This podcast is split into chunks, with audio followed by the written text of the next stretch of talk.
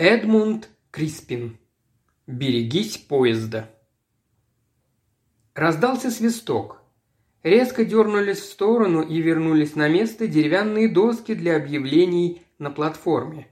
И с внезапным ускорением, будто подтолкнутый сзади, электропоезд покинул узловую станцию Боррелстон, прочь от размытого сияния высоких ламп, прочь от все уменьшающихся созвездий городского освещения, вперед в восьмимильную горловину тьмы, на другом конце которой лежал Клоу. После значительного исхода пассажиров в Борлстоне в вагонах людей осталось мало, причем весьма интересно распределившихся по составу. Как показали дальнейшие события, судьбоносно распределившихся. Наконец они смогли вытянуть ноги, переложить шляпы, газеты и прочие принадлежности собственных коленей на освободившиеся соседние сиденья и впервые с вокзала Виктория ощутить себя в комфорте и покое. Дело шло к полуночи. Большинству хотелось спать, но между Борлстоном и Клоу никто в действительности не заснул. Видите ли, судьба задумала трюк иллюзиониста, и все они нужны были ей в качестве зрителей. Вокзал в Клоу не был ни велик, ни архитектурно примечателен, ни даже переполнен людьми, но, несмотря на все это, поезд, остановившись там, с упорством не желал двигаться дальше. Первый уверенный свисток не оказал на него никакого эффекта. После секундной возмущенной паузы последовали новые свистки, а после их безуспешности уже и плохо различимые крики и ругань. Поезд, однако, продолжал оставаться в полной неподвижности, и никакие звуки не оживляли его. Жерваз Фен, профессор английского языка и литературы Оксфордского университета, опустил окно своего купе и высунул голову наружу в надежде узнать, что, собственно, там происходит. А снаружи неуверенно накрапывал дождь, Слабыми и нечеткими мокрыми кляксами он покрыл стены вокзала. Бледные пятна фонарей лишь кое-где выхватывали из темноты билетные автоматы, расписание, запертный газетный киоск. Возле часов стояла небольшая группа раздраженно спорящих людей. Фэн глянул на них с неодобрением и заговорил. «Сломался двигатель?» – спросил он недовольно. Они обернулись и увидели его. «Потеряли машиниста?» – сказал он. Второй вариант внезапно попал в точку. Они всей толпой поспешили к нему, и один из них, суровый и пучеглазый мужчина, похоже, начальник станции, сказал «Господи, сэр, вы его не видели?» «Кого не видел?» – переспросил Фэн недоверчиво. «Машиниста, сэр».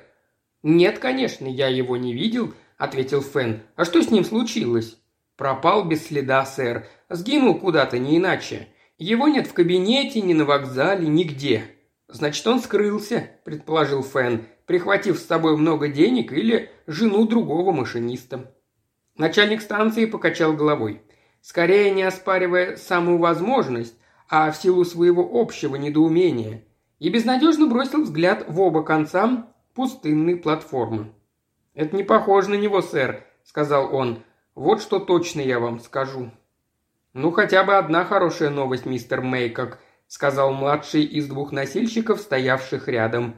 «Он не сможет уйти с вокзала и остаться незамеченным». Начальнику станции потребовалось некоторое время, дабы переварить новую информацию, и даже после этого он не выглядел слишком уж успокоенным. «Из чего ты это взял, Уолли?» – спросил он. «Ну так ведь, мистер Мейкок, здание-то оцеплено, разве не так?» «Оцеплено, Уолли?» – повторил мистер Мейкок слабым голосом. «В каком смысле оцеплено?» Уолли раскрыл рот.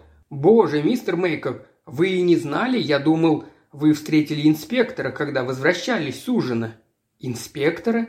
Казалось, ничто на свете не могло сразить мистера Мейкока более этой новости. «Что еще за инспектор?» «Парень из Скотланд-Ярда», – важно произнес Уолли, – «из полдюжины его помощников – они ловят грабителя, который где-то в этом поезде. Мистер Мейкок, полностью сраженный присутствием людей в форме с мелодраматической миссией, попытался скрыть свое недоумение за напускной самоуверенностью. «И почему же?» – вопросил он жутким тоном. «Я не был об этом надлежащим образом проинформирован». «Вас проинформировали», – отрезал второй носильщик, весьма пожилой и явственно склонный к тому беспричинному и бесцельному гневу, что сопровождает людей, пытающихся бросить курить. «Вас проинформировали. Мы сделали это только что». Мистер Мейкок пропустил замечание мимо ушей. «Если бы вы были так добры», – произнес он напыщенно, – «и могли бы сообщить мне, с какого времени эти упомянутые вами персоны здесь присутствуют?»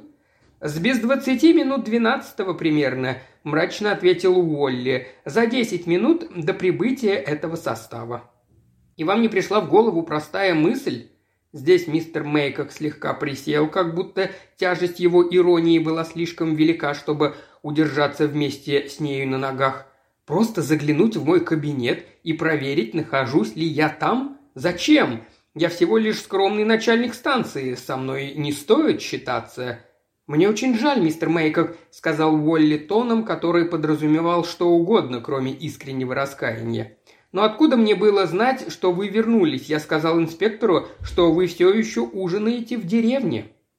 После такого объяснения мистер Мейкок предпочел пропустить мимо ушей издевательскую интонацию ответа и проявить благородную снисходительность. «Ну хорошо, ничего страшного», – произнес он. И, удовлетворив чувство собственного достоинства, он вновь снизошел до уровня прочих смертных. «Грабитель, говорите? Прямо в этом поезде? И он в результате нашелся? Они его взяли?» Уолли покачал головой. «Ничего подобного. Ложная тревога, я думаю. Впрочем, они все еще убивают здесь время, бродят по округе». Он указал большим пальцем в направлении турникетов на выход. «А вот это сам инспектор. До упомянутого момента никого в указанном направлении видно не было, но теперь из-за перегородки появилось круглое, добродушное, чисто выбритое лицо, увенчатое хомбургской шляпой, при виде которого Фен воскликнул «Хамблби!», мгновенно узнав прибывшего. А сам человек, к которому так обратились, приказал «Стойте на месте, Миликон!» кому-то в сумраке билетной кассы позади него вышел на платформу и минуту спустя присоединился к беседующим. Лет ему было примерно 55, он был небольшого роста и компактного телосложения, стройность которого еще больше подчеркивал костюм. Коротко стриженные сидеющие волосы, приветливое розовое лицо, солдатская выправка, массивный портсигар в нагрудном кармане пиджака и сияющие коричневые туфли – Облик его наводил на мысли о мягком и скромном немецком бюргере средней руки. Но при более внимательном рассмотрении собеседник замечал серые глаза, спокойные, проницательные, скептические, которые сразу выбивались из первоначальной картины, показывая сталь под бархатной упаковкой. «Так-так», — сказал он, — «так-так, я верю в силу совпадений. «Что за разговор?» – сурово сказал Фэн, по-прежнему высовываясь из окна своего купе, как горгулья с крыши собора. «О каком-то грабителе». «Ага, значит, вы начальник станции». Хамблби повернулся к мистеру Мейкоку. «Вас здесь не было, когда я приехал, поэтому я взял на себя смелость». «По поводу того, что меня не было, сэр», – перебил его сразу мистер Мейкок, надеясь очистить свое имя – я был в своем кабинете все это время, только эти парни не догадались поискать меня там. Эгей, мистер Фостер!» Эти слова он обращал к появившемуся на платформе смущенному проводнику. «Есть успехи в поиске машиниста?» «Никаких следов», – грустно сказал проводник. «Ничего подобного раньше на моих поездах не бывало». «А ведь Хиксон...» «Это ведь Хиксон, не так ли?» Проводник покачал головой. «Нет, Фил Бейли». «Бейли?» «Ага, Бейли иногда подменял Хиксона на этом рейсе». Тут проводник беспокойно оглянулся на Фена с Хамблби. Это не по правилам, разумеется, но ничего плохого в этом нет. Бейли сам живет в Брэмборо, на конечной станции поезда, и ему все равно приходилось ездить на этом же маршруте пассажирам, так что иногда он подменял Хиксона, когда ему нужно было остаться в городе. А теперь это происходит. Грядет беда, помяните мои слова. Очевидно, несчастный проводник ожидал, что часть бед свалится на него лично. «Некогда мне больше с вами прохлаждаться», — сказал мистер Мейкок. «Мне нужно немедленно доложить начальству», и он отправился в сторону здания вокзала. Хамблби, лишь смутно понимавший, что происходит, приказал остальным просветить его. Услышав объяснение, он сказал, «Одна вещь мне понятна. Ваш машинист не мог покинуть вокзал. Мои люди окружили все сплошным кольцом и получили приказ задерживать каждого, кто попытается пройти мимо них.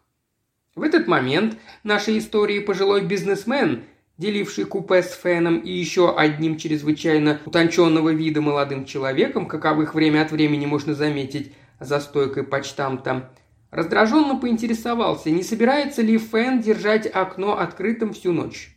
Фэн, подчинившись намеку, закрыл окно и вышел на платформу.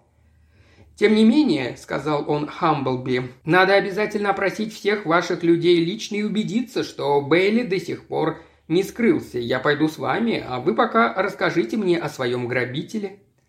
Они оставили проводника обсуждать с двумя носильщиками невероятные теории загадочного поведения машиниста и направились вдоль платформы к голове состава.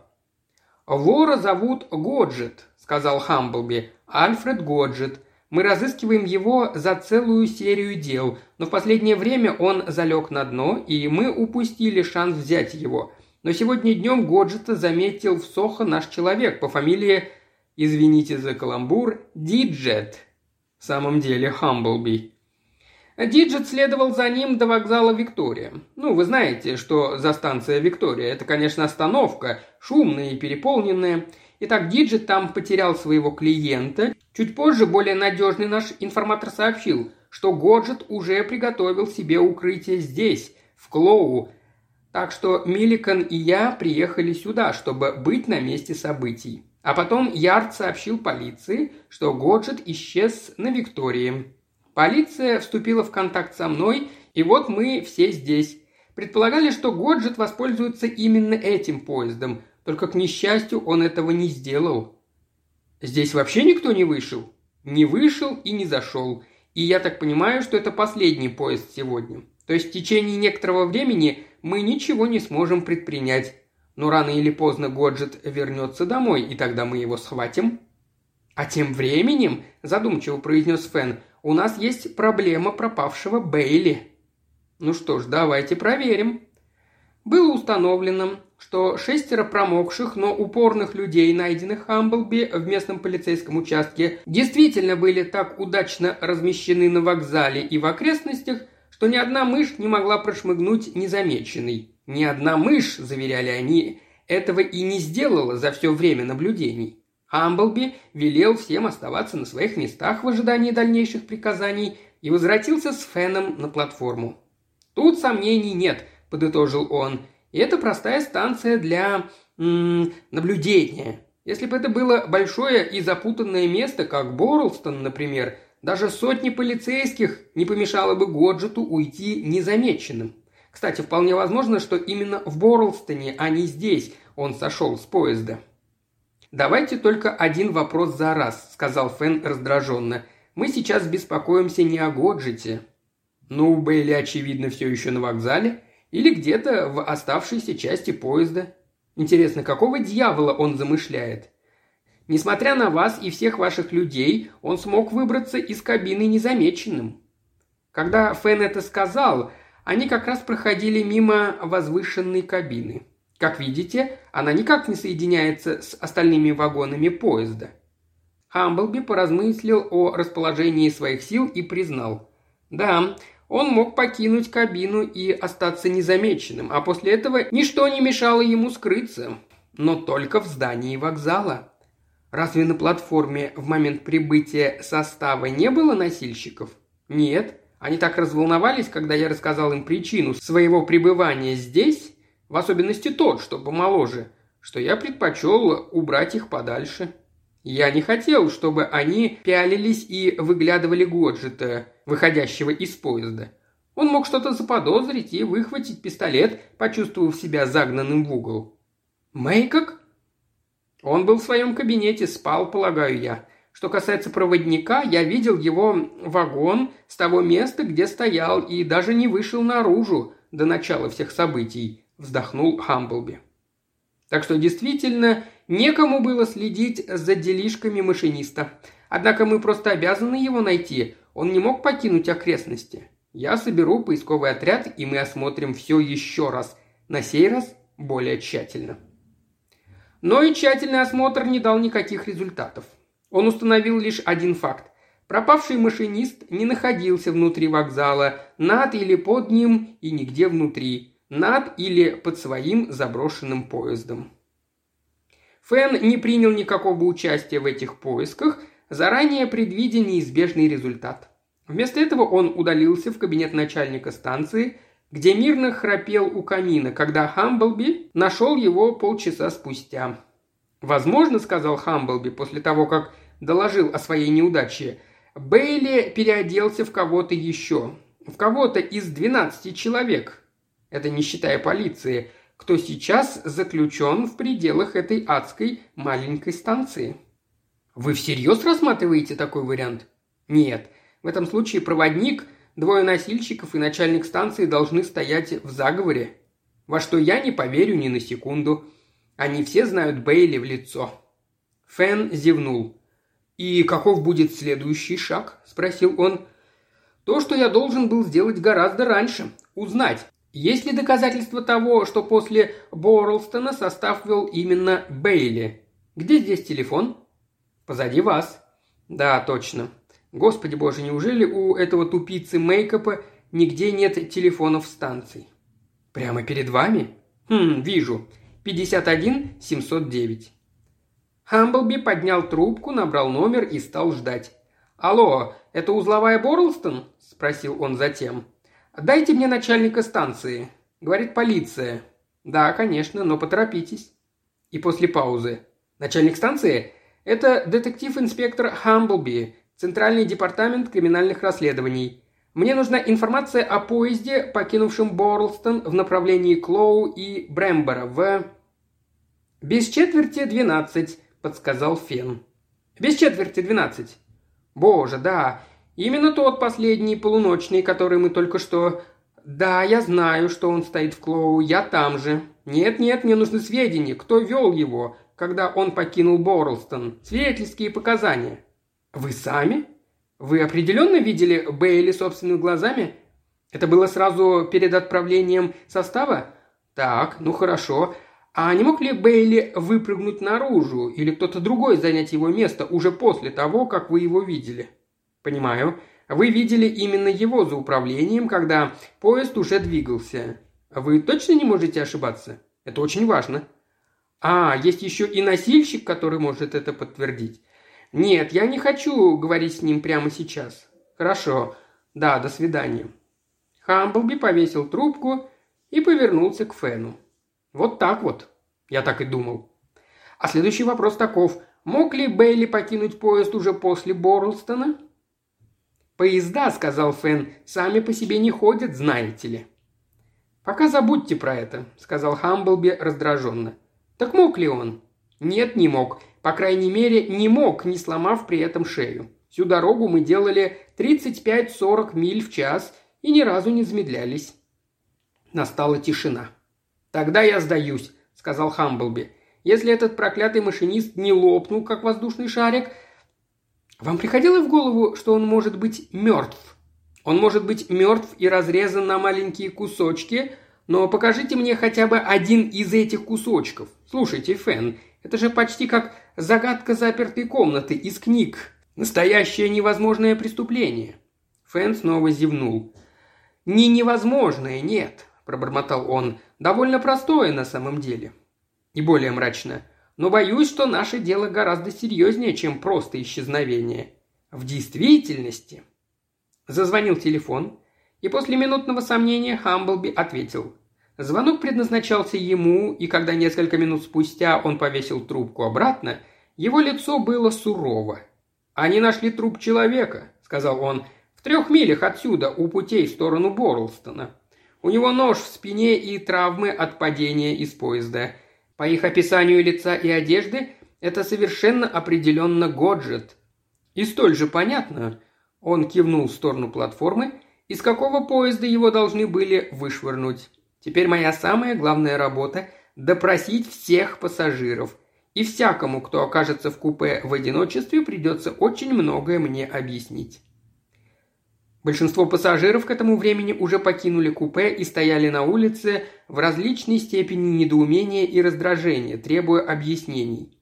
По команде Хамблби они, несмотря на протесты, были заведены вместе с проводником, носильщиками и мистером Мейкоком в зал ожидания. И там при участии Фэна в качестве заинтересованного наблюдателя началось большое дознание. Его итоги были столь же поразительны, сколь и достойны упоминания. За исключением машиниста, во всем составе на участке между Борлстоном и Клоун находились всего 9 пассажиров – и каждый из них имел еще двоих, готовых подтвердить, что все время тот или та вел себя невинно, как младенец. С Феном сидел пожилой бизнесмен и молодой человек. В другом купе тоже были сразу трое людей, не связанных друг с другом родством, знакомством или профессией. И даже у проводника были свидетели его невиновности, ибо от самой Виктории его сопровождали в пути двое собачников – обреченных на такой способ путешествия парой шаловливых щенков, которых они везли в Брэмборо. Никто из этих девятерых не выходил, не видел и не слышал ничего подозрительного. Никто из них, ибо в вагонах коридора не было, не имел ни малейшей возможности пропасть из поля зрения двоих своих спутников. Никто из них не спал. И если не было неизвестного пассажира, путешествовавшего в одном из пустых купе, а затем исчезнувшего тем же образом, что и Бейли, предположение, которое Хамблби был уже готов принять на веру, казалось очевидным, что лишь сам Годжет мог отправить себя в небытие. Самообладание Хамблби таяло на глазах, его вопросы стали повторяться. Фэн, заметив это, выскользнул на платформу. Спустя минут десять он возвратился неся старый побитый чемодан и не обращая внимания на Хамблби, который произносил какого-то рода речь, внушительно прошествовал в центр зала и поместил чемодан на стол. В этом чемодане, объявил он довольно, как только поток слов Хамблби иссяк, мы обнаружим, в чем я не сомневаюсь, униформу машиниста, принадлежавшую несчастному Бейли. Он щелкнул застежки. И в дополнение к этому нет никаких сомнений. Держите его, Хамблби!» Последовавшая потасовка была короткой и окончилась бесславно. Ее зачинщик был обхвачен Хамблби сзади за колени, упал, ударился головой о решетку и замер на полу. Кровь лилась из раны над его левым глазом. «Да, вот ваш преступник», — сказал Фэн, и ни один адвокат не сможет спасти его от виселицы. Позднее, когда Хамблби вез Фена сквозь декабрьскую ночь домой, он пояснил. Естественно, это мог быть только Мейкок, а Годжет и Бейли были, без сомнения, одним и тем же лицом. Но каков мотив? Хамблби пожал плечами. Очевидно, деньги в чемодане Годжета. Это обыкновенное дело о разборках между ворами. Мы давно уже знали, что у Годжета был сообщник, а теперь уверены, что им был Мейкок. Где в его кабинете вы нашли чемодан? За шкафом. Не слишком удачный тайник. Загадка была не очень сложной. Поскольку Бейли не было на вокзале, и он его не покидал, очевидно, что он туда и не попадал – но кто-то все же вел поезд и остановил его на станции. А кто еще мог это быть, помимо Мейкока? Двоих носильщиков исключили вы сами. Пассажиры и проводник обеспечили друг другу алиби. Больше кандидатов не оставалось.